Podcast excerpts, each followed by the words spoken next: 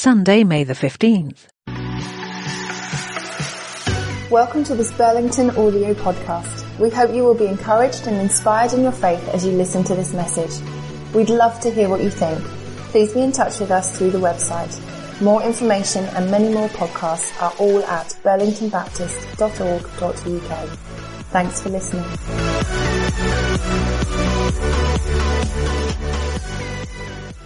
We're in the book of Hebrews, and we're in Hebrews chapter 4, and we pick up where Claire left off last week, in a sense, where she said that the final or the next cure in the book of Hebrews for hard hearts was what? Was the Sabbath. That the Sabbath rest stops our hearts going hard. And so we're going to pick up some of the themes that Claire again brought to us in February, or the beginning of March, in our Feasting February series, when we looked at feasting on the Sabbath. So I'm particularly focusing on verse 9 in Hebrews. There remains then a Sabbath rest for the people of God. For anyone who enters God's rest also rests from their work, just as God did from His. Let us therefore make every effort to enter that rest. Now that's exactly what Simone was leading us in the middle of that song, breathing out the anxiety, the frustration, the strife, and breathing in the presence, the reality of Jesus. Let us therefore make every effort to enter that rest so that no one will perish by following their example of disobedience, talking about the people in the wilderness.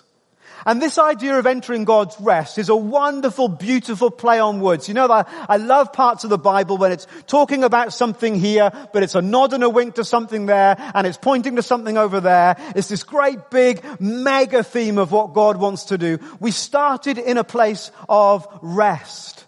And there's this lovely phrase in Genesis chapter 2 that God came walking in the garden in the cool of the day. Can you feel it? That sense of contentment, of oneness, of peace, walking hand in hand with God. Adam and Eve were walking hand in hand with each other. They were naked and they felt no shame. They were in God's presence. There was a rest. It wasn't a sleep. Rest is not sleep. This was a rest in the deep, fuller sense of the word to rest. That's what we were made for. No wonder we are restless. Are you with me? If that's what we are made for in this world with all its struggle and strife, no wonder in our humanness we can so easily be restless. But this verse is also looking ahead. Hebrews moves forward, looking to the day when we will fully re-enter God's rest. Again, it's not sleep. When I die, please don't say I've fallen asleep, because I'll be more alive than I've ever been. I will be more complete than I've ever been. I will have entered into God's rest, God's shalom, God's contentment. I'll be one with myself, and I'll be one with Him, and I'll be one with everyone else. And Hebrews reminds us, therefore, this is not our home. We're looking to journey on. And so there's this looking back and there's looking forward, but there is also the now. How do we live in the reality of God's rest now? We don't need to wait, because Jesus' presence is with us now. We don't need to sit tight as if God has not broken into this world, clinging on until we get there. No, the Bible says we can experience the Sabbath rest now. And a sign that we are not living in the reality of what will be is our restlessness in the present. So, in our feasting series then, Claire helped us think about the Sabbath, and she gave us this great question.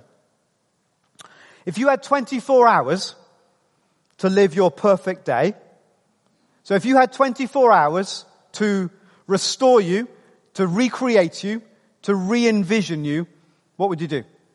What would you do? That was the question that as you sat around tables and so on, you were thinking about 8 or 10 weeks ago. I wonder if something has changed in your world because of that conversation. I really hope so. I hope there were things that you began to tease out about what helps recreate you, re-envision you, what helps bring you alive, that you were able to grab hold of and begin to put into practice. It was helpful, I think, because it reminds us first and foremost in its posture that the Sabbath rest is a gift to us. Sabbath is there to bring us life. Sabbath, one day, different from all the others, to bring us life. As Jesus said, the Sabbath wasn't made for mankind, as if we need to serve it, but the Sabbath is a gift to mankind, to men and women, for their good, for their blessing. So this is a good gift that we should delight in. My experience is that the Sabbath over the years has felt not like a good gift that we should delight in, but a restraint, something that constrains us, something that goes, oh, we've got to kind of do that again, something to be almost endured. You see, the Sabbath has got sabotaged by religious people. Not just in Jesus' day, but also in our day. If you've been a Christian for a long time, your memories of the Sabbath as a child might be pretty depressing. Oh, here we go. Long days are either in church, and then when you got home, you weren't allowed to watch TV, or there were certain channels you weren't allowed to watch. The budgie was taken out of the cage, lest he sing or swing on the swing or whatever it was. And it was all like closed down. It was all oppressive. It was everything that you couldn't do. And it felt like a day to constrain us rather than the gift that it was intended to be, to liberate us.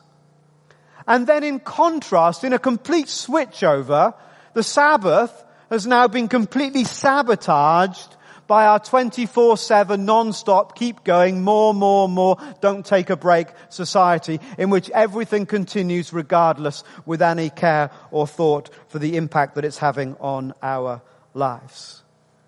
Can we posture ourselves back that the Sabbath is a good gift?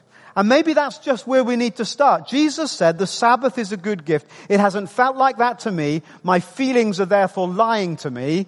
What's the truth? The Sabbath is a good gift. How can I lean in to this gift that Jesus gives me? And if I'd said to you before we started, Jesus has got a great gift that's for your good, do you want it? You would have said, yes, well here it is, it's the Sabbath. And it's a good gift from God because it helps us to say yes. It helps us to say yes to God. You see, when we lean into the Sabbath, we're essentially saying we recognize that God has created the world, that He has created us, that we are in His image, and He has created the world to work in a certain way. And when I lean into the way that I've been made and the world has been created, I'm going, yes to God.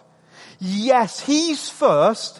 And I'm leaning into the way that He's made it and created it to be. And it aligns my life again with the Creator. God said 6 days, and then one day I'm going to have this Sabbath. You're in my image. So 6 days, one day we have a Sabbath. We are in the image of God. We also, therefore, align ourselves with the rhythm of the universe, which also reminds ourselves that we're not independent beings able to do what the heck we like. We live under His authority, under His blessing, under the reality of His presence. Remember the Sabbath day by keeping it holy. 6 days you shall labor and do all your work, but on the seventh is a Sabbath to the Lord your God. The Sabbath, when Moses reminded the people about the Sabbath in the middle of the desert, he explains why in verse 11 of Exodus chapter 20. You don't need to turn to it, it's on the screen. Keep the Sabbath, why? For in 6 days the Lord made the heavens and the earth, the sea and all that is in them, but He rested on the seventh. Therefore the Lord blessed the Sabbath day and made it holy. So you keep the Sabbath because it's built into creation. It's the way things were intended to be. And when we align ourselves with the way God created it to be, when we align ourselves with the rhythm of the universe, when we say that we're not independent, able to do what the heck we like when we like, but we're part of something bigger than ourselves, that can only be a good thing. Who's with me? That's got to be a good posture.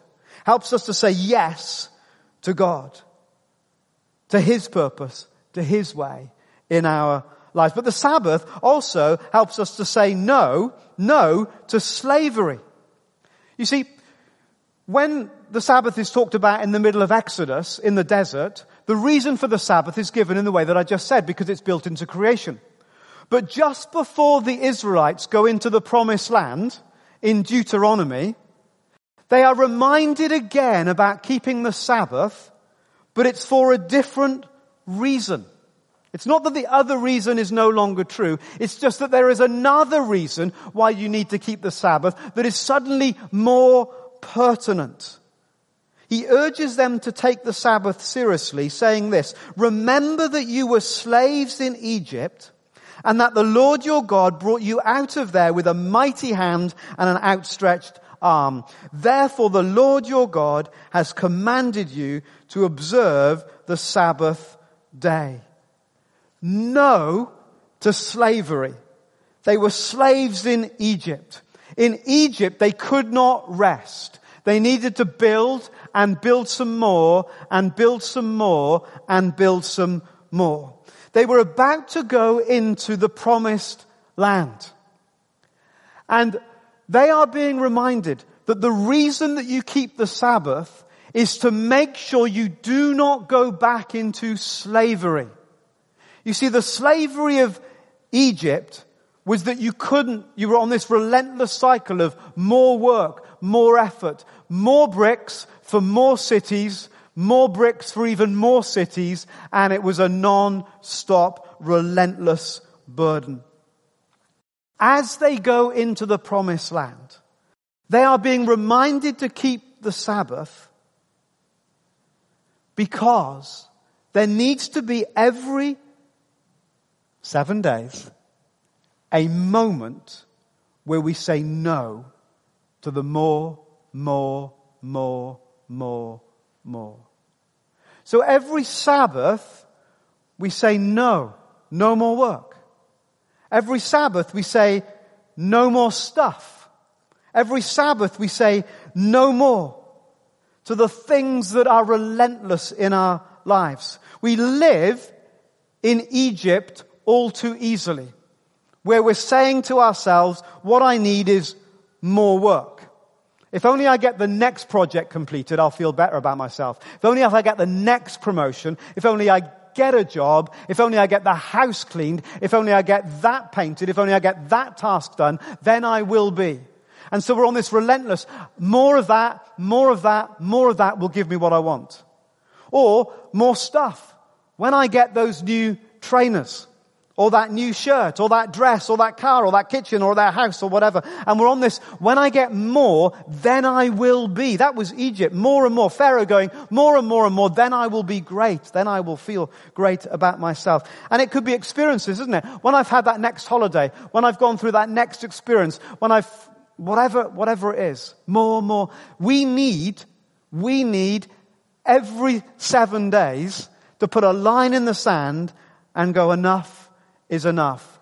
I don't need more, I need Jesus. I don't need more, I need Jesus.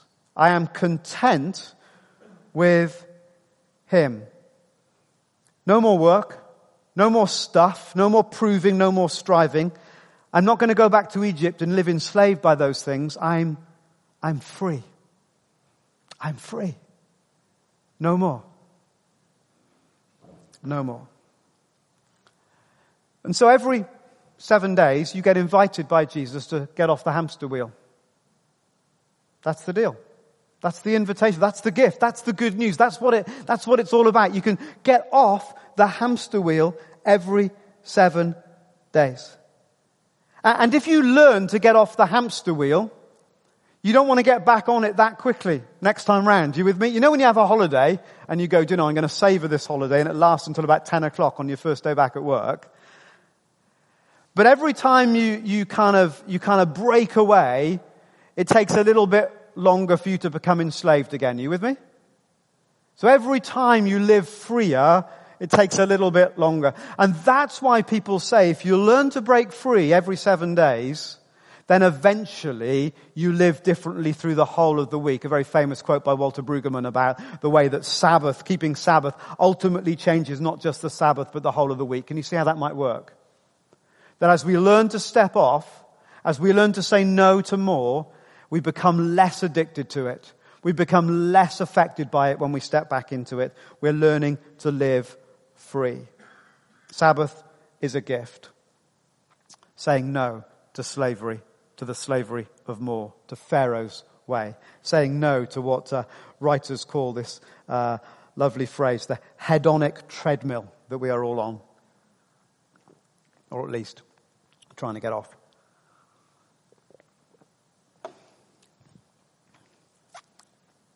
Let's press in a little further. Not surprisingly, Sabbath rest involves head and heart. You'd expect that in Hebrews, wouldn't you?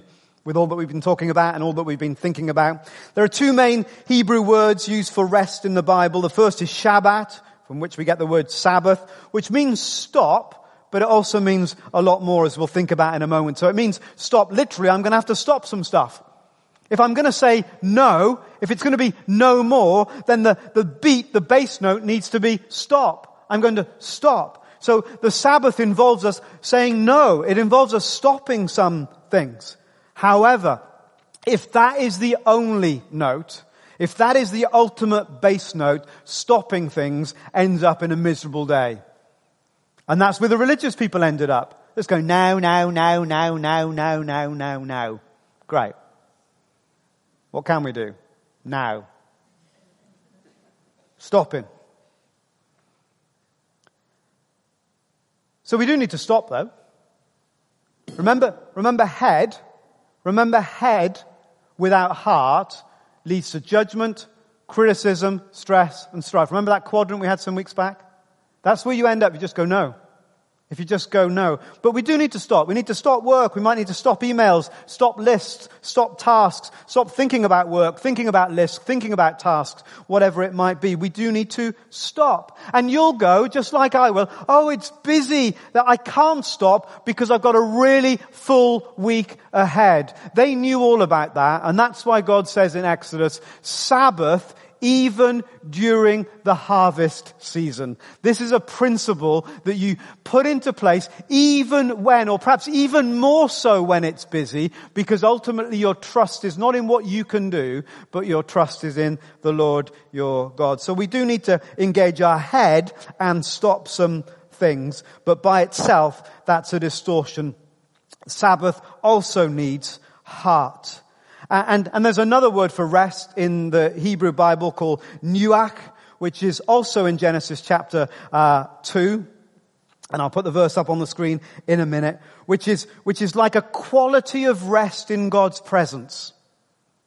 So it's not about stopping, but it's about stepping into the fullness of life, the fullness of God's presence, stepping into knowing Him, to being, experiencing Him, to being connected with Him. It's a rest in His presence. And it's there in Genesis 2:15. Then the Lord God took the man and put him into the garden, literally rested him, settled him, connected him, dwelt with him in the garden. And so these ideas kind of work together. They're in Genesis chapter 2 when the Sabbath is first established. Head, there are some structures that we need to put in place, but our heart needs to be engaged with God's presence for it to work well. So we do need to stop some things, but we also need to allow our hearts to recreate, to restore, to heal.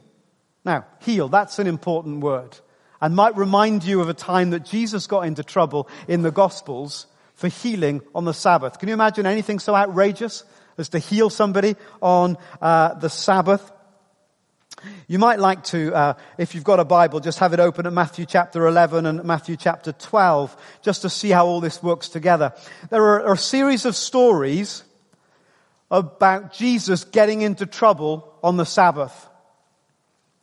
And Jesus was not a goody-goody man. He got himself into trouble on the Sabbath with religious leaders a number of times. And there are two stories in Matthew chapter 12 about Jesus getting into trouble on the Sabbath. The first is when the disciples plucked the heads of the corn and had something to eat. So Jesus got into trouble on the Sabbath for having a feast. Strikes me that feasting should be a good part of a Sabbath, if that's what Jesus was willing to get into trouble for. Jesus was fighting for something. What was he fighting for? He was fighting for the fact that the Sabbath is a gift, and that moment with the disciples of being restored and nourished is an important one. And then there was a second story. In the synagogue, there was a man with a shriveled up hand, and Jesus, speaking to the religious leaders, healed the man's hand. Why? Because the Sabbath is a day of healing. So you got feasting and healing. But notice the verses that come immediately before those two stories. Notice the context, the framework, the atmosphere in which those stories are placed. This is the verse that comes immediately before it in Matthew chapter 11, verses 28 to 30. Come to me, all you who are weary, and I will give you rest. Take my yoke upon you and learn from me, for I am gentle and humble in heart, and you will find rest for your souls. For my yoke is easy and my burden is light. That's the Sabbath life. You with me? That's the Sabbath invitation. That's what Jesus is fighting for in the next few stories. And you get this wonderful kind of insight into the way that Jesus is inviting us in. The Message puts these verses really nicely. Are you tired, worn out, burned out on religion? Come to me. Get away. Notice the centrality of Jesus' presence for the Sabbath. Come to me. Get away with me and you'll recover your life. I'll show you how to take a real rest. Walk with me and work with me. Watch how I do it. Learn the unforced rhythms of grace.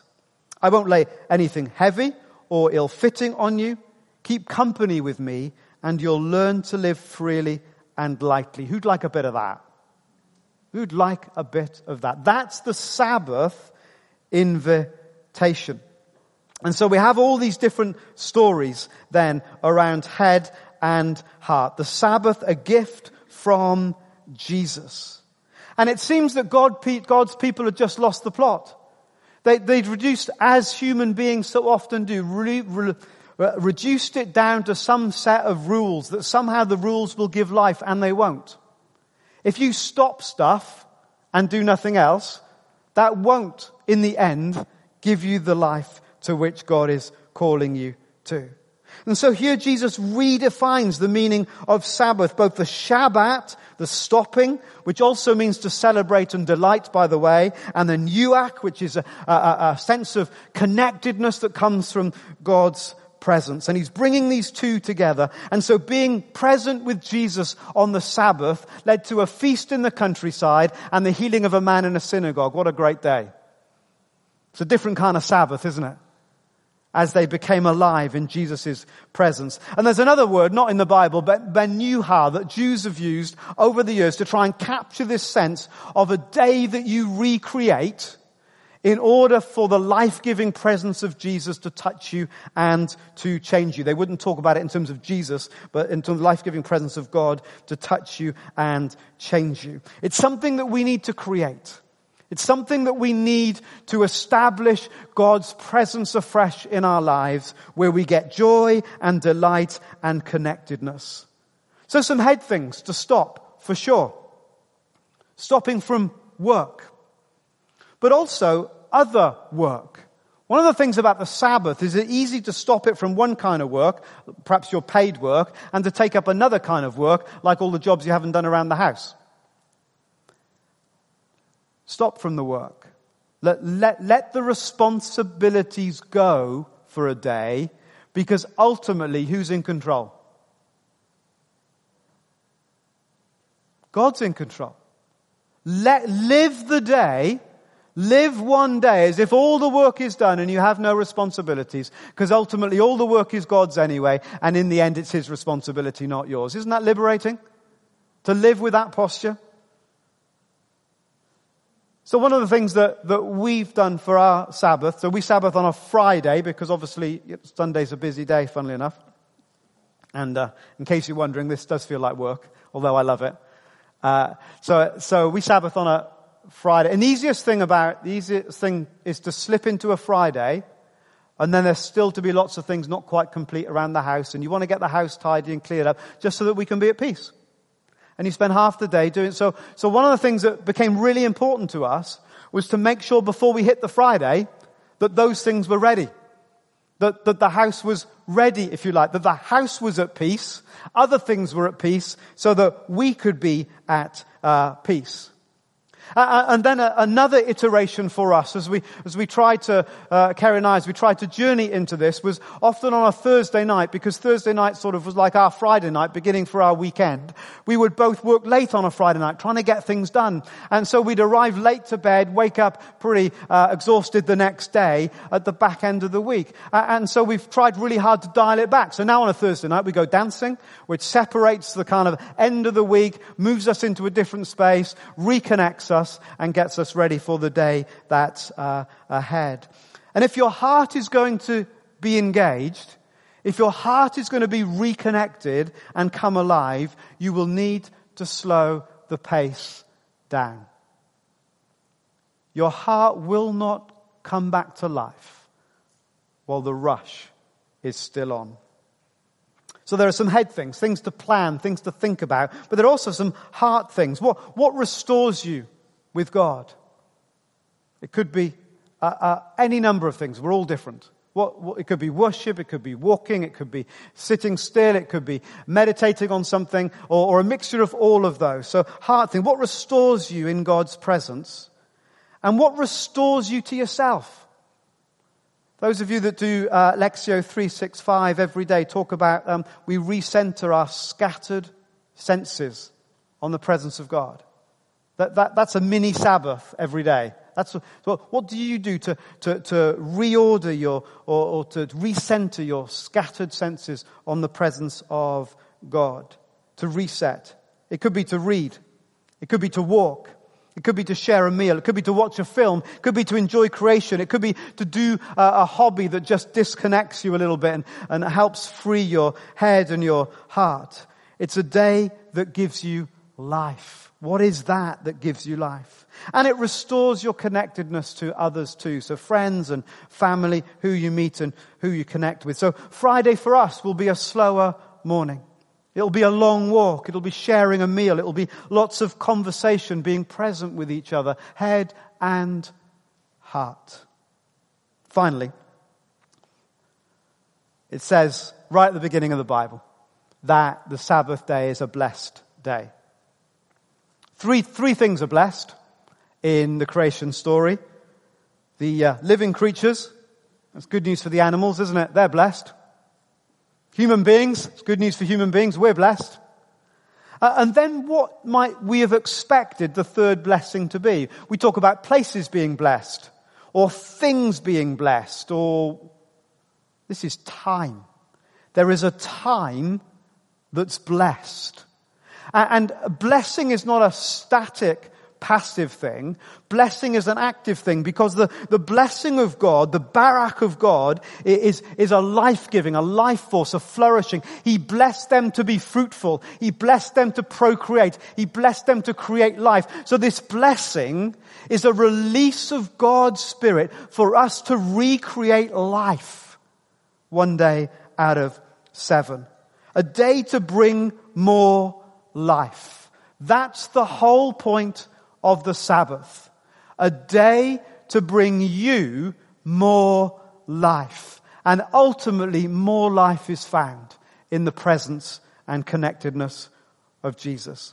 So, what would bring your day?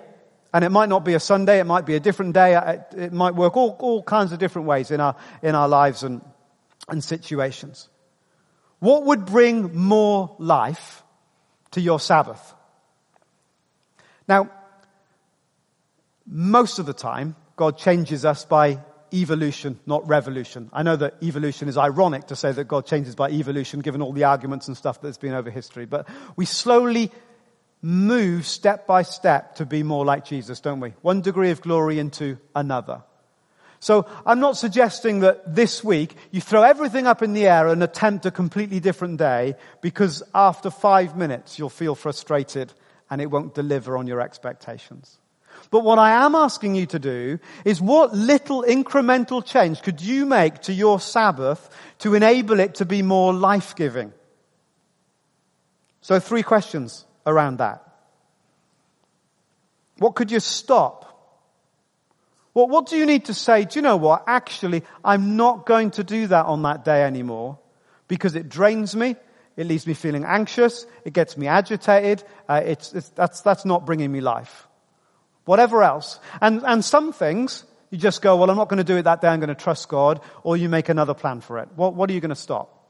What are you going to stop? What could you start? Do you know what? On that day, I absolutely will go for that walk.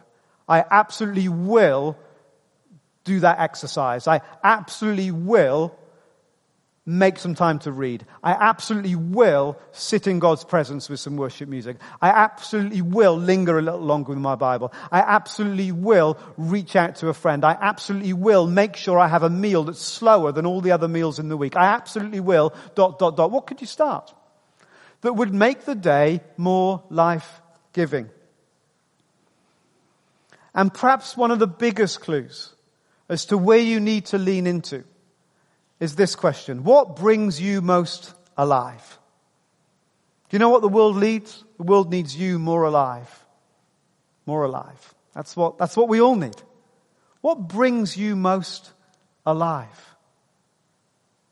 How could you begin to do more of that on your Sabbath? Because it's a gift from Jesus. It's a gift from Jesus to bring us back, to call us back, to reconnect us, to restore us, to heal us, to put us back in the center of, or our awareness of being in the center of who He is and who we are. It's the moment to remember who we are and whose we are, and to live more fully out of that place. 2 minutes of silence. 2 minutes might seem like an age in this world of rush. 2 proper minutes of silence. What could you start?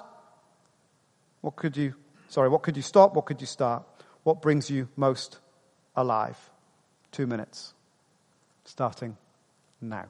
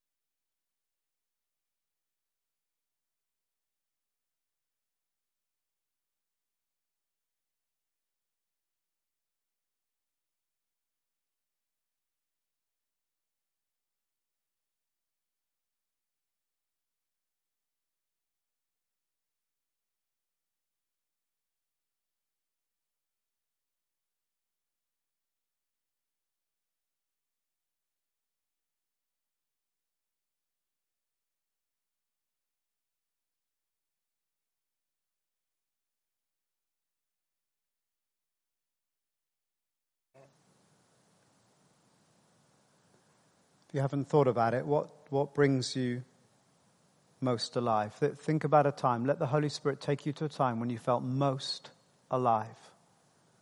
What was significant about that? What's the Spirit of God saying to you about that?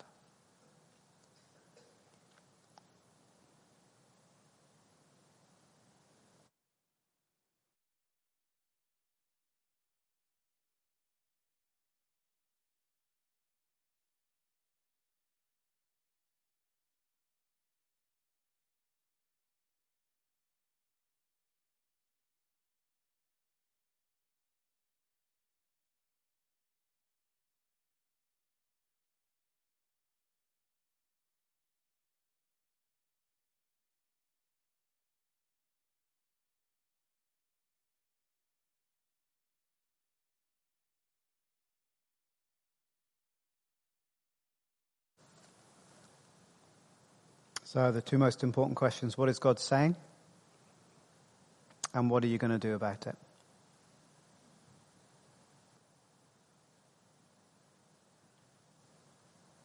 As the band comes, let me just read the words of this next song. Be still and know.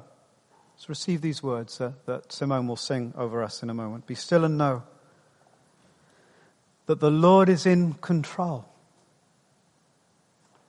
Don't be afraid. Be still, my soul. Stand and watch as the giants fall. I won't be afraid. You are here. You silence all my fear. I won't be afraid. You don't let go. Be still, my heart, and know. One of the reasons that we're most afraid to stop is that we fear what's inside, what will surface. Don't be afraid. Be still and trust what the Lord has said is done. Find rest, don't strive. Watch as faith and grace align. Surely love and mercy, peace and kindness will follow me, The Lord's my shepherd, I shall not be in want. He makes me lie down by green pastures. He leads me beside still waters. He restores my soul. He leads me in the right path, and even if I go through the darkest of experiences, darkest of valleys, I'll fear no evil, for he is with me. A rod and staff, they comfort me. Surely goodness and mercy will follow me all the days of my life. And I'll dwell in the house, the presence, the rest of the Lord forever. There are a few things that the prophecy team were sharing at the beginning without knowing what I was talking about. One was about the cup running over in Psalm 23. God longs for our cup to run over. But there was another picture that seems really pertinent to share. There's a picture of a clock, and you know those ornamental clocks where they've got like a glass dome over the top of it to protect the clock.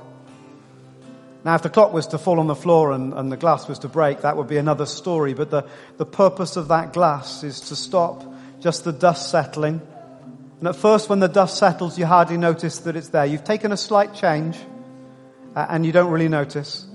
But then slowly over time, dust settles, weeks become months, maybe become years, and the clock eventually stops working. Not because it had a great calamity and fell over and smashed, just because the rush, the grime, the grit of life settled day by day and was never dealt with. And I just sense that maybe for some of us, it's a call back to something that we knew that we've lost sight of. We used to do that. But suddenly in the rush of life, we've stopped doing it, and God's calling us back to something that we used to do, but we stopped. And we barely noticed that we stopped. We'd only stopped for a day, thought we'll do it tomorrow. But then tomorrow came, and we thought we'll do it the next day. And a week or so's time, we forgot, and a month, and we all know how it is. So where's the Lord speaking to you about something that you used to do that He's calling you back to? Because that's what you need day by day to release the grit and the grime. That's what you need to stay healthy. That's what you need to stay tuned with Him. That's what you need to stay connected. You never meant to stop. What do you need to keep lifting the dust, the grime off your life? And as you know what that is, would you do two things? Would you say, Lord, I'm sorry. I'm sorry that I let it go. Barely noticed, I let it go. And I'm coming back. I'm recommitting to doing that thing that I let go of. So for all of us that are turning around this morning, thank you for your forgiveness and your cleansing. And we receive your Spirit's power to start afresh. No condemnation for those who are in Christ. We start again. We're called into a new hope, a new beginning, to live in a new way.